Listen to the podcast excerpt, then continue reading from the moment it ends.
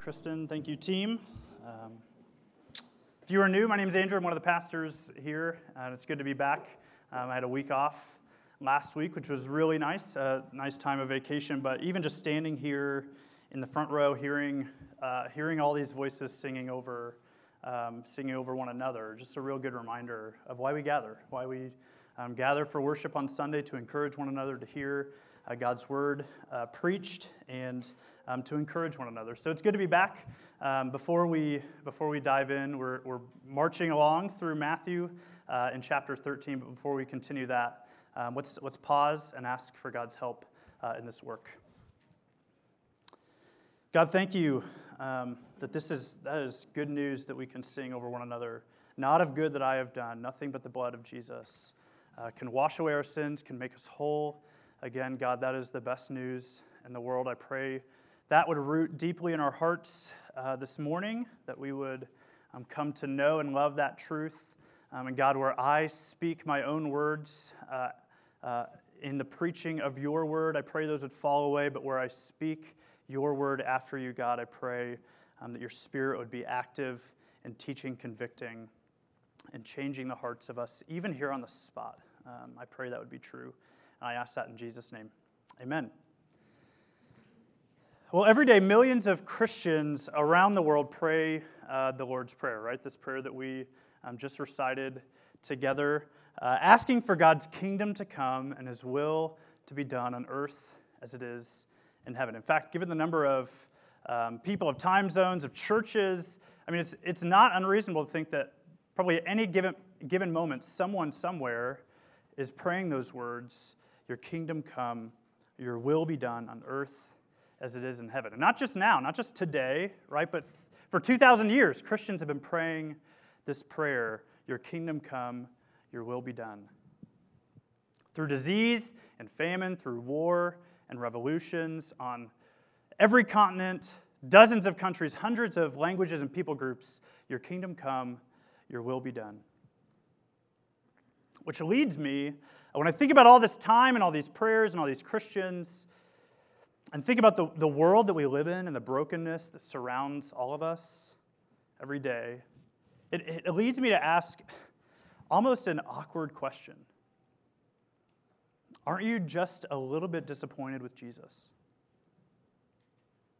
We were in Chicago this last week for vacation, which was a really good time. I think just about every friend that we have there has had a baby or two since we moved uh, back to Kansas City, so it was good to visit friends and family um, in a city that we love, that we grew to love in the three years that we lived there. But, but it's also a place where, from, from Thursday afternoon to Friday morning of the time that we were there, a 16 hour stretch, there were, there were 20 shootings across the city. 20 in, in less than a day. And sadly, in many ways, this is not like news news. I mean, it, it sort of moves the needle a little bit, but it's so common in a city like Chicago. It's common in some ways here in Kansas City. And I, I know people in Chicago who are engaged in the brokenness, who are praying this prayer, pleading with God, Your kingdom come, Your will be done in Chicago as it is in heaven. Isn't the world supposed to be better than this, right? Now that Jesus is here, He's King, He's announced that His kingdom has come. Why hasn't he done something about the violence in Chicago or the racism in our country or the poverty in our world. Right? And in the minds of many who question Christianity, maybe some even in this room right now, this is the defeater argument, right? This is the main objection, the biggest hurdle, the hardest pill to swallow. If the kingdom is so good, if this gospel that we have, that we proclaim, is so good, why is everything still so bad? Why does it seem that despite all these prayers across time, across the, the globe, why does it seem that despite all these prayers, the kingdom isn't coming? Jesus, if you are who you say you are, and you can do what you say you can do, and your kingdom is all that it's cracked up to be, why does it seem so disappointing? Why is it so conf- confusing? Why is there still so much evil broken around us? And to be honest, uh, aren't you, I mean, Christian, in your heart of hearts, at times at least, just a little bit disappointed with Jesus? Isn't it supposed to be better than this? If you've ever found yourself struggling with that, that question, you would not be the first. Right? The Jews of Jesus' day, they had a very difficult time wrapping their minds around Jesus, who came saying, I am the Messiah. I'm the one that was prophesied to come, God's chosen servant. They had a hard time wrapping their minds around it because they were astounded by his teaching, right? He's, he's brilliant, he taught with authority. They were wowed by his miracles, they were incredible. But when he talked about himself as the king, the one who is being installed as God's, cho- the, God's plan for his people, things didn't add up in their minds, right? It didn't make sense. Because if you ask the first century Jew, what is the kingdom of God? They would have said, oh, well, it's when God comes back through his chosen servant, the Messiah, and he wipes out all of Israel's enemies. So in this, in this case, Rome, and he makes Israel great again, right? He restores the greatness of God's people. So you can understand their disappointment with Jesus. Here's a guy who can do anything he wants to do. Right? He heals the sick, he casts out demons, he cleanses lepers, he teaches with authority and clarity. The captivated large crowds, right? And, and given his humble beginnings, his humble roots, he had gained a really impressive following. Yet, he also loves the Romans. He also welcomed a tax collector, the worst of the worst, in many ways. He welcomed that guy into his inner circle. He befriends the enemy constantly, and, th- and then he teaches his followers to do the same. He runs away from conflict, not into it. He goes into hiding, and even when people try to get, help him get this thing off the ground, right, he rebukes them for it. As, as popular as Jesus probably was, as he, as he was with the crowds, you got to think some of them are thinking, Jesus, just get on with it. Like, let's go. It's time to go get them. Let's get this kingdom thing started and established. They were disappointed in Jesus, and it's hard to blame them. Sometimes we feel the same kind of disappointment. Why is Jesus' kingdom so disappointing? Well, we, we run into that today in, in Matthew's Gospel, chapter 13, where Jesus gives us, he continues to teach the crowds in parables. We saw that last week. He gives us several parables that get right at this tension of a disappointing kingdom. And we'll only be able to cover a few of these parables. But, but he also shows us not just why it seems disappointing to us, but despite all that, despite all the disappointment and confusion, why his kingdom is worth absolutely everything. So, those are the two questions that we'll answer this morning. Why does this kingdom seem so disappointing at times. And but why too is it also worth absolutely everything? So first, that first question, why why the kingdom seems so disappointing? If you have a Bible, turn to, to Matthew chapter 13. We'll be starting uh, in verse 24, where Kristen read for us. Jesus' answer comes in, again, the form of a parable, the text that we just heard read, where, where Jesus says the kingdom of heaven is like a field with a farmer uh, who sowed some wheat, which is not hard it's not hard to imagine in this part of the world, right? We understand uh, right away this, the, the kingdom of heaven is like a wheat field. But before the, the farmer can harvest, the reap, reap the wheat, so between the sowing and the reaping of his crop, an enemy sneaks in and sows some bad seed. He sows some weeds. He intentionally tries to ruin the farmer's crop. And, and the, the weed in question here is probably a plant called darnel, which, uh, as it grew up, it, it looked just like wheat. It would have been a farmer's worst nightmare. Uh, it, it looks just the same as wheat until the very end when it's harvest time and there's nothing there. There's no grain. The, it's worthless. Darnel is worthless. So you, so you have a situation where the weed is, the, the, the field is full of wheat and weeds that are growing together, that are vying for resources, that are competing for the water and the nutrients and everything they need to survive and thrive. And it's only when they're growing up, you imagine it's pretty close to the end here, where the farmhands say, hold on, look, there are weeds in this, in this field. Farmer, Farmer Joe, like, didn't you, didn't you just sow good seed? Like, isn't this supposed to be just wheat? And, and he says, yeah, that's true. An enemy must have snuck in and done this. The farmer knew that he had sowed good seed. It must have been another. So the farmhands offer to clear clear the field right away. They say, So, should we go pull the weeds? Should we go take care of this. And, and the farmer who, who Jesus later explains uh, is himself, he says, No, leave them, leave them be. Which, which is a, a shocking response with equally shocking implications for the kingdom, but we'll get to that in a minute.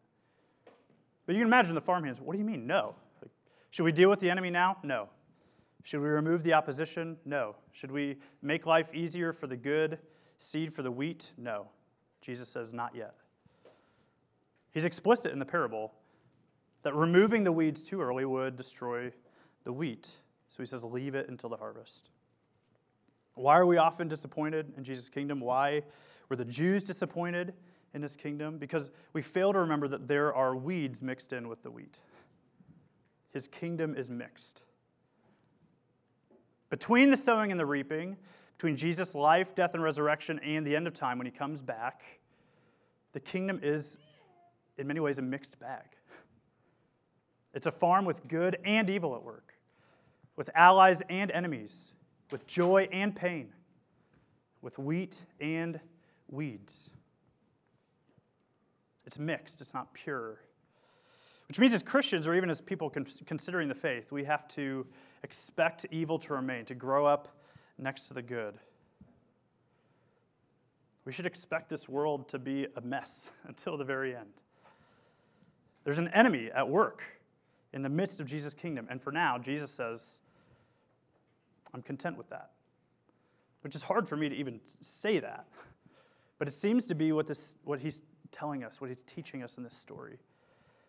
What's clear is there is an enemy, an enemy to your life. There's a person, a very, very powerful person with very powerful weapons like, like greed and death and pride and violence, who is absolutely hell bent on choking the life out of you and out of me.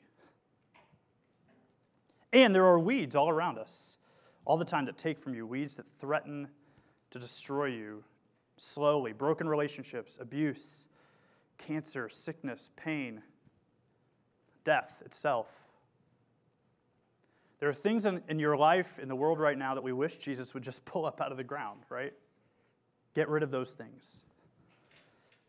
But instead, he says, at least for now, let them grow together. And in some way, this is what is best for the wheat. It won't grow to maturity, it won't produce the fruit that it's meant to produce otherwise, because pulling up the weeds will, will pull up the wheat, will destroy it. He has his reasons. We won't always know those reasons. Sometimes we will, but most, most of the time we won't. So be prepared for evil to remain, for, the, for opposition, for hardship, because the kingdom is, is mixed and evil will grow up next to good. But that's not the only reason uh, that we're disappointed with the kingdom. Look at verse 31, another parable uh, about the kingdom. He says he, put another parable before them, saying, The kingdom of heaven is like a grain of mustard seed that a man took and sowed in his field. It is the smallest of all seeds, but when it has grown, it is larger than all the garden plants and becomes a tree, so that the birds of the air come and make nests in its branches. So he says the kingdom of heaven is like a seed so insignificant that many will not even see it. They'll note they won't notice it, which is what we saw last week, right? The seed. It's, the kingdom can be easy to miss because it's small like a seed. It can be underwhelming because it, because it is small. At least it started that way, right? It's like the smallest seed you can imagine. Now, I don't know about you. Um, whenever I try to, to plant anything or to grow anything, um, I am pretty skeptical that anything is going to happen uh, when I, whenever I make an attempt at that, par- partly because um, whatever the opposite of a green thumb is, that's what I have. That's what we have uh, collectively in some ways as a family. We just, we tend to kill things. Uh, but it's also because it's hard for me to imagine a small, teeny, tiny, itty bitty little seed taking root and over time actually becoming something fruitful, like a tree that birds can come and make uh, nests in. But that's what Jesus says the kingdom is like a little seed that will grow into a large tree so that birds will be actually be able to roost in it. That's how big it will be. And we can actually test this to be true. This is the one parable here where we can say, actually, this is, this is happening, right? A small, seemingly ins- insignificant group of followers of Jesus took his message of the kingdom and eventually changed the world. I mean, we are here right now because this parable is true. in many ways.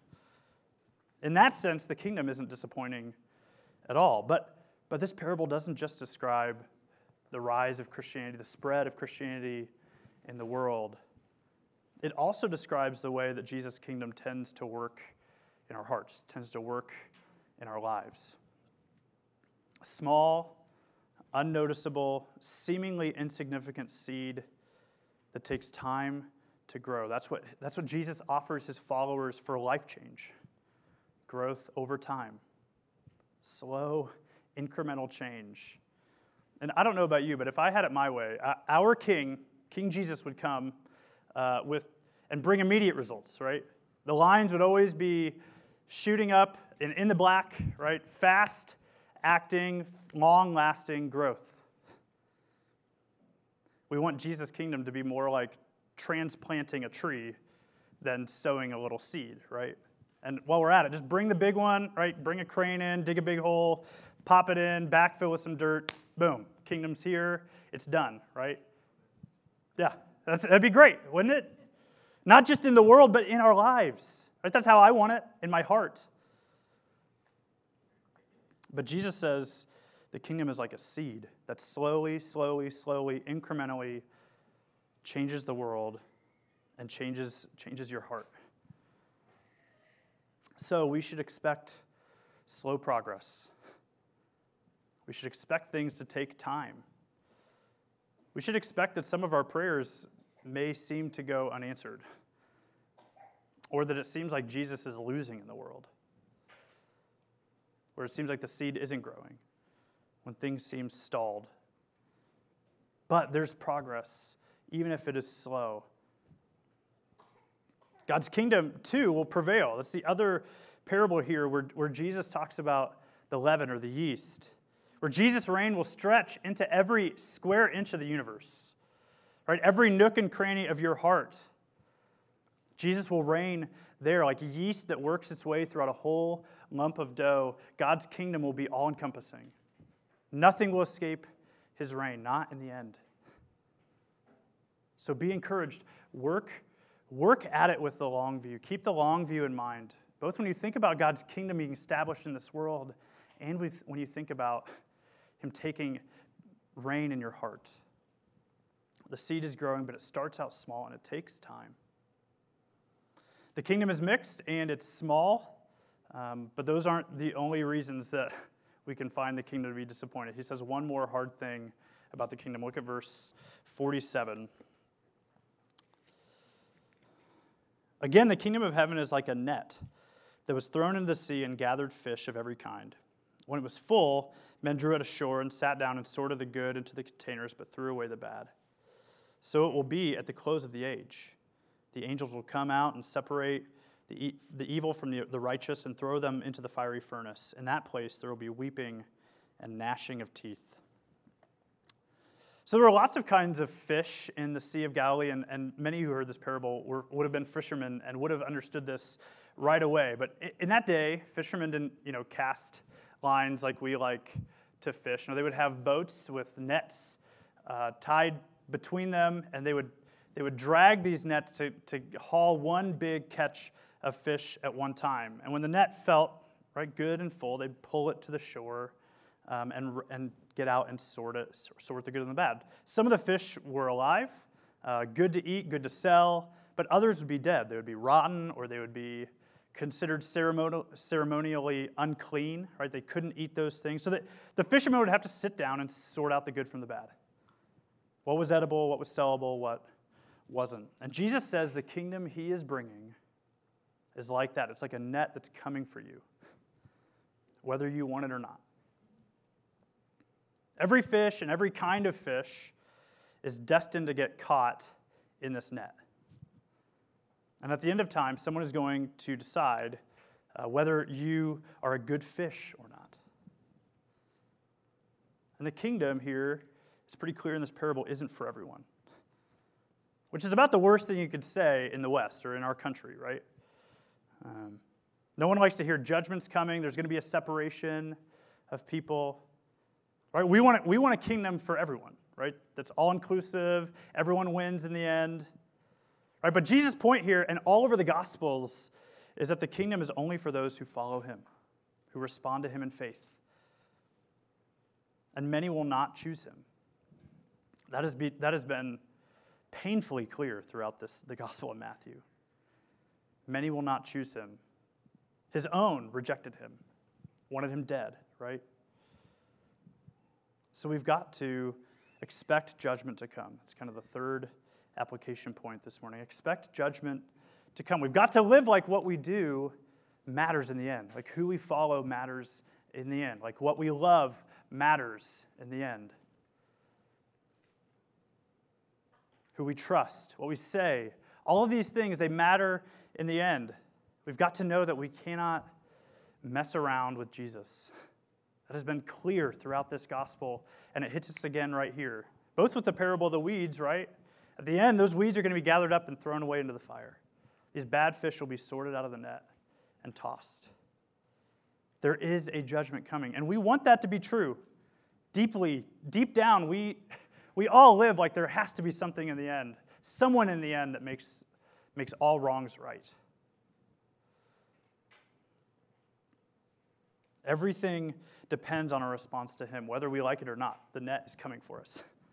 And the irony here is that the good fish, the, the ones who are worthy of Jesus' kingdom, are the ones who think they are unworthy to be in. They cry out to God for help. The, the people most ready for Jesus' kingdom are the ones who know deep down they are bad fish in the net. And that means that get, getting into Jesus' kingdom is primarily an exercise in, in admitting just how terrible you are. And nobody, I mean, nobody wants to do that. Even Christians, even those of us who come here today and say, I am a sinner in need of a Savior. When somebody confronts us with something, we, we act, we try to self justify. We act like, uh, we, we act like, not, like we, we're really not those who need a Savior, right? But that's not the kingdom that Jesus offers. It's, it's, it's where those who are humble make it. Only, only sinners who know they are sinners will, will choose it. Only those who trust Jesus to be their advocate will have a place in his kingdom. But this kingdom isn't for everyone, it's mixed. There's op- opposition. Evil will remain, right? It's slow, it's sometimes hard to see. To believe that God is actually doing something. That's the kingdom that Jesus has come to offer.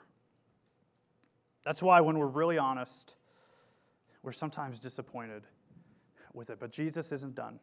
He basically says, I know this wasn't what you were expecting. But this kingdom I am bringing is worth your disappointment. In fact, it's worth absolutely everything. I mean, the kingdom does at times seem disappointing. It really does. And Jesus puts his finger on that in these parables. But he also says it is worth absolutely everything. Why? Well, Jesus gives two quick parables at the end to answer that question. Look down at verse 45 with me. It says again, the kingdom of heaven is like a merchant in search of fine pearls, who, on finding the one pearl of great value, went and sold all that he had and bought it. Jesus says that the kingdom of heaven, uh, when you truly grasp what it is, is like finding that one thing that you've been searching your entire life for. And if you're a collector of pearls, like the man in this parable, the kingdom is like the, the perfect pearl that you have spent your entire career searching for. And once you find it, you're willing to give, give up everything else for it. All the other pearls that you have collected over your career, you sell those for this one. This pearl is worth everything you have. And that's what the kingdom is like, like Jesus says. It's that one thing where if you have it, that's all you need. You don't need anything else. It's the ultimate prize. I mean, the, the guy in this story he has no money for food, he has no money for clothing, he has no money for housing, right? He has no money for anything. He has a pearl. And in the most important ways, that is enough. And Jesus also says the kingdom is, is like a treasure buried in a field which may sound like, like a fun kid story or, or something, right? I mean, there's buried treasure with a map or something, but, but it actually was a pretty common practice back in that day when you didn't have a bank, or you'd bury your valuable stuff and then someday you'd, you'd die and then someone else would find your buried hidden treasure.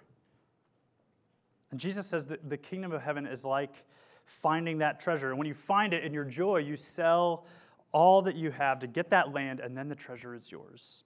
And his point here, both with the pearl and with the treasure, is not that the kingdom is going to cost you everything, even though it will.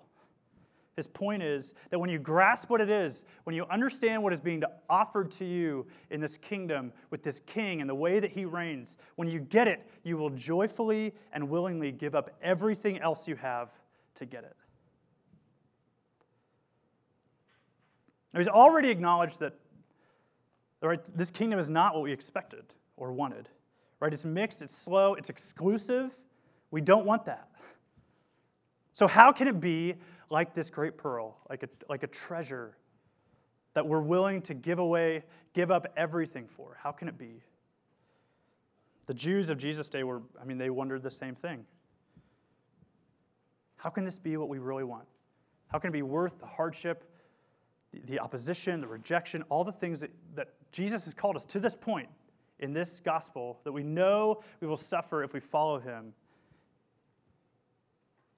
He basically says back to us and to the Jews of his day You are disappointed in my kingdom not because you want more than what I can offer, but because you want less. He says, You have absolutely no idea how radical and comprehensive and far reaching my kingdom is, and how deep and pervasive and serious the problems of this world are. The problems in your heart, right? The Jews of his day, and really to the same extent, us today, we, we think the problem is Rome, right? It's the politics, it's the presidential race, it's the policymakers, it's the culture war that we're part of, right? It's the economy, it's bad. Like if the economy was good, then everything would be fine, right? Whatever it is, we say, Jesus, if you fixed that, then, we, then everything would be fine. But he says, no, the problem is so much deeper than that. There's an evil at the root of reality itself. There's an evil in your heart and mind. A cancer that is destroying the whole universe. Sin and death are big problems. And Jesus is saying, I know the kingdom is mixed. I know it's slow. I know it's controversial. Not everyone will like it, but I am bringing a cosmic revolution so much bigger than you and I can imagine. I mean, we want, we want a world where you can set up a business and not be taxed for it and you get to keep your earnings. I mean, that's, that's the, type of, that's the kind of, kind of kingdom that we, that we want. But Jesus is bringing a world where there's no poverty, there is no hunger, there is no need. We want a kingdom where if we just work a little harder, if we just try a little more, if we could just be a little better, everything will work out in the end for everyone who has good intentions. That's, that's the type of kingdom world that we want. But Jesus is offering a kingdom he flips it upside down. He says, No, life comes through death, glory comes through suffering and shame. This kingdom is, is one where those who are in are those who know they should be out. Where all the joy that we were made for is offered freely to us in Jesus. He's bringing a world without loneliness, without pain, without divorce, without family brokenness, without racial injustice, a world without cancer or sickness or pain or tears or death itself, self or senseless shootings. That's the world that is coming. That kingdom is coming, folks. Jesus is telling the truth here. Is it slower than we want? Yes. Is it harder than you and I imagined it would be? Yes. Is it more than I bargained for? Yes. Is it worth it? Yes. Absolutely. When you find a kingdom like this, a treasure like this, you buy. You give everything up for it. This is what his kingdom is like, where every square inch of the universe is under his good, gracious, wise, loving reign. And the prayers of the saints throughout history, now and forever, will be answered your kingdom come, your will be done on earth as it is in heaven. Let's pray.